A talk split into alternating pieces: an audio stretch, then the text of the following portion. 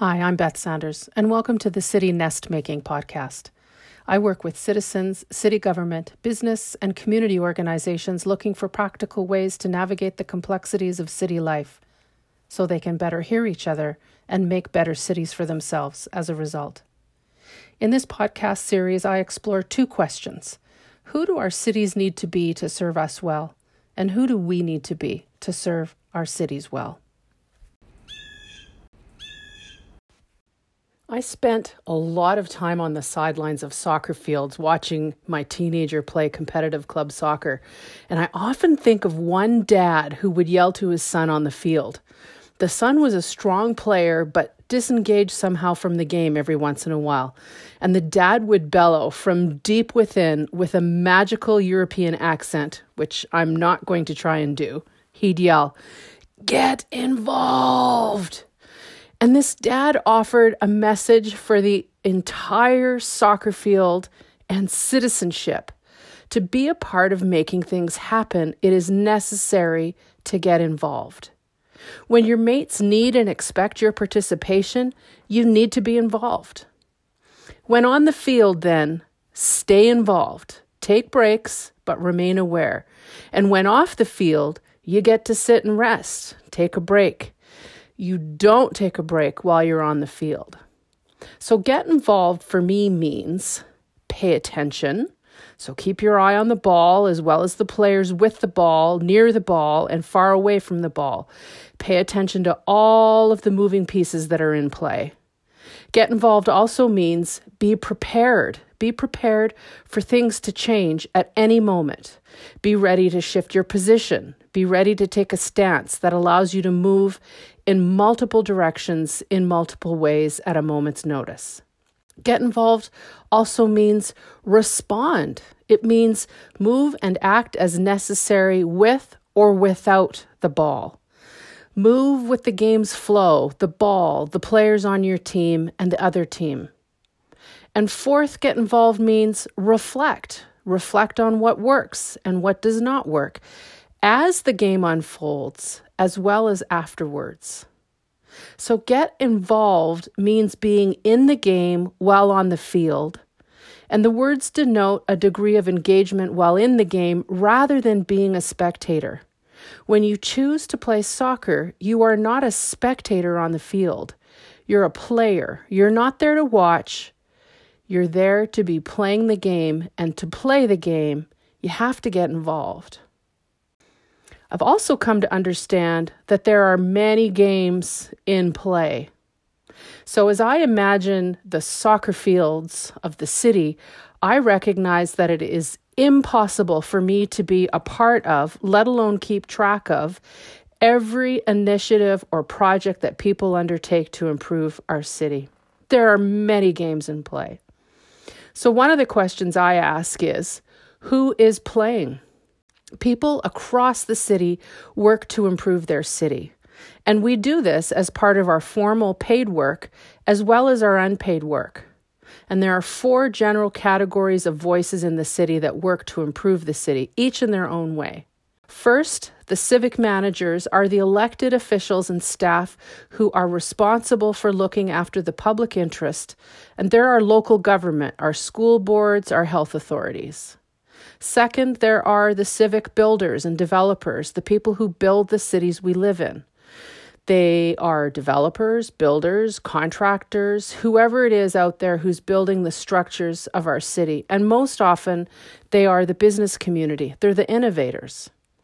And third, there are the civic organizations or the service organizations, not for profits, community organizations that serve as the city's conscience and culture. And fourth, there are the citizens, the individuals who live in our city, each with a unique perspective of the city. Each citizen needs from and offers to the city something different. So these four voices, they come from Marilyn Hamilton, and within and across these voices, there are myriad other voices present in the city. There are generations and ages, cultures and ethnicities, genders and orientations. The list goes on. So that's one of the questions I ask who is playing? Another question I ask is where are we playing? The work we do to improve the city we live in takes place at many scales. Some projects are relevant to specific areas of the city. For example, I'm more likely to get involved by picking up garbage in my neighborhood than in another neighborhood. I don't pay attention to many of the improvements others make in the city, but that does not mean I don't care. It means I pay attention to the things that are closer to my life experience. I trust that others, while they pay attention to the things that are closer to their experience, organize themselves to improve what needs improving around them. So, the smaller the geography, the more likely I am to pay little attention to other geographies. What happens in my neighborhood catches my attention more than in another neighborhood. It's not that it's not important, it's not relevant to my experience of the city. And that may apply to geography. It may also apply to any areas of interest that I have. And then the third question I ask is what are we playing? Some projects and initiatives to improve the city involve specific groups of people, people with a shared culture or a shared interest. And depending on our interests, where we play in the city can change over time. For example, when I was a young mom with small kids, I volunteered with a neighborhood play group. My kids are now in their 20s, and I no longer volunteer in this way. I have a white body, and I choose to pay attention to local Indigenous Lives Matter and Black Lives Matter movements in my city. My attention has shifted. And people gather all over the city and between cities to work together to improve our economic, social, cultural, and ecological well being. In ways that I am not aware of, people gather to take initiative and create projects of improvement. That's a way we play. I am aware of eight different roles I play while engaging in the city and communities around me. At the heart of these roles is the attention I pay to the potential topics of interest.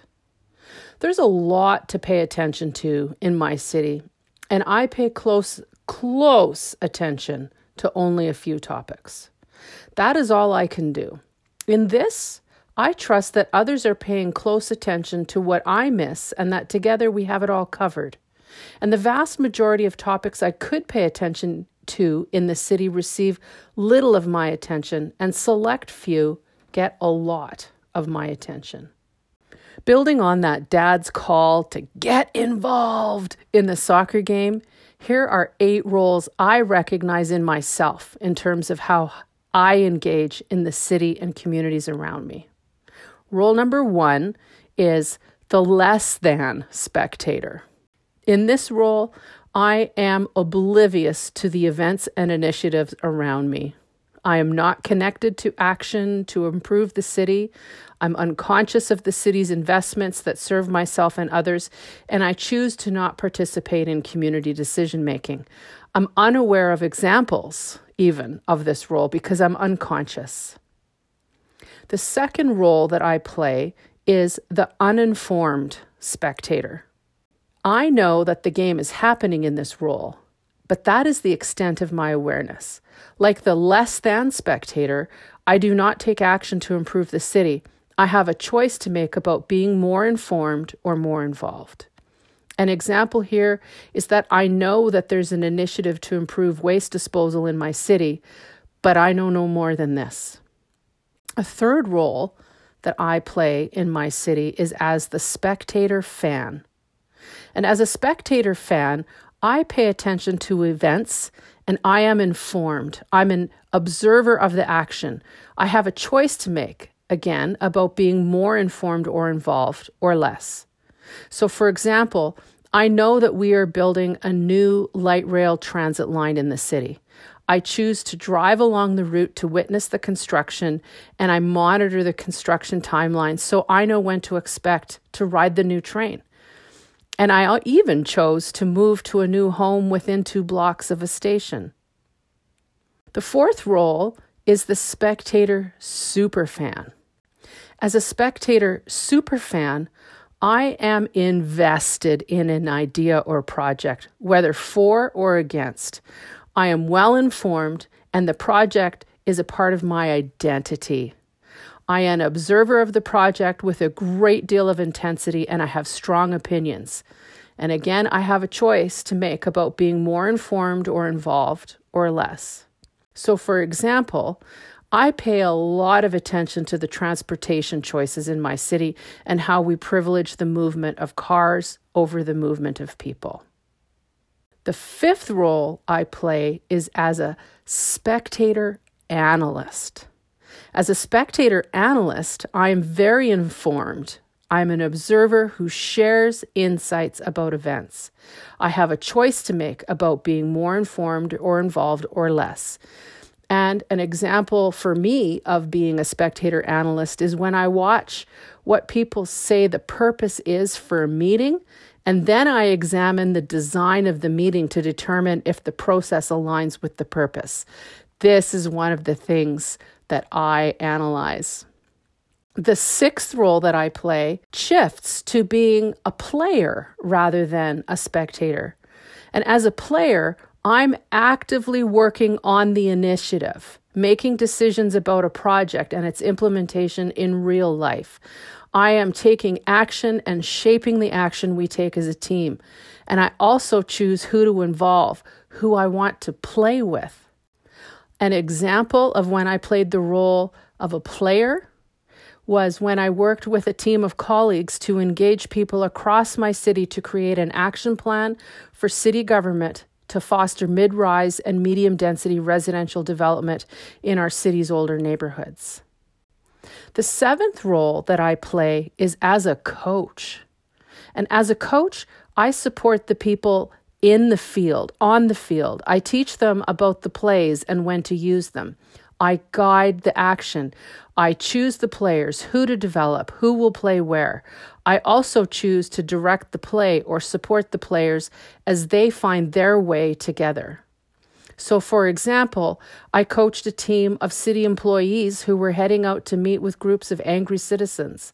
I taught them listening skills, how to handle angry people, designed a format for the meeting that would serve both them and the angry citizens well. And the eighth role that I play is as a manager.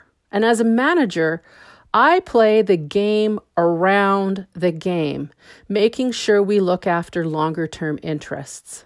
I guide the action and gather resources to support the action. I choose the coaches and work on relationships with other parties to ensure success. So, for example, I led a team tasked with engaging my whole city about our vision for ourselves.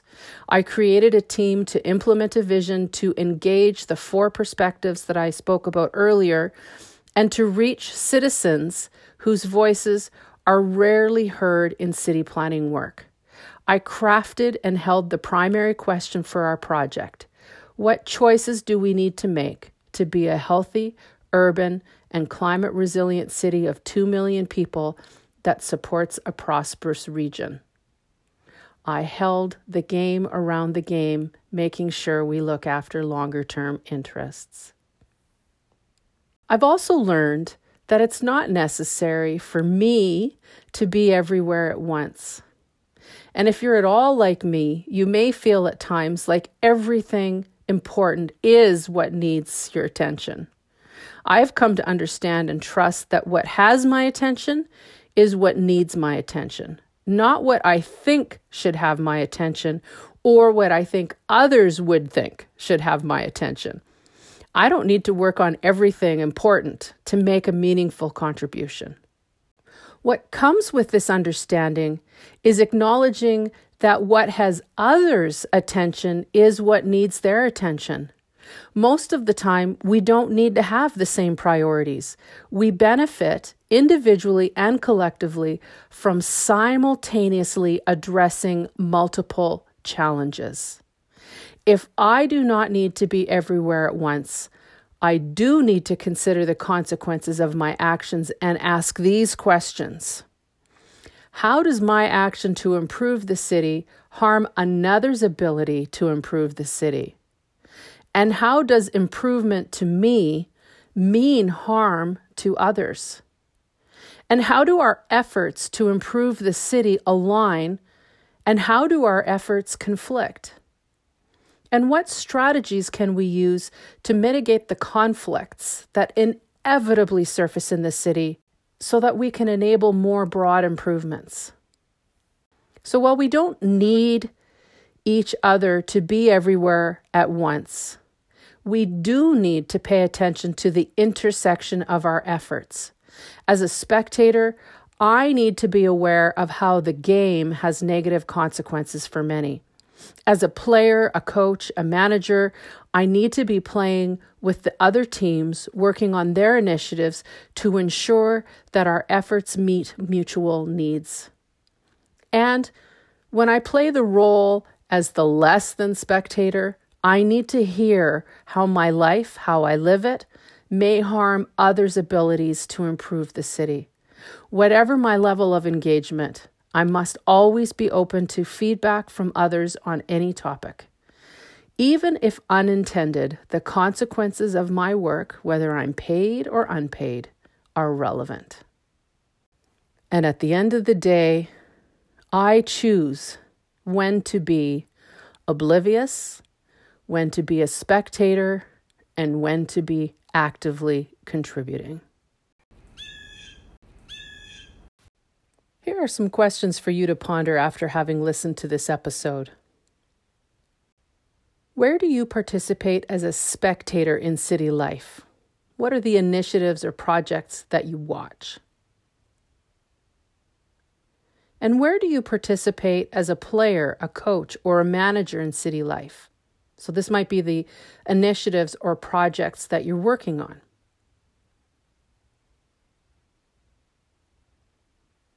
And who appears to have competing interests? And how could we start working together to meet mutual needs?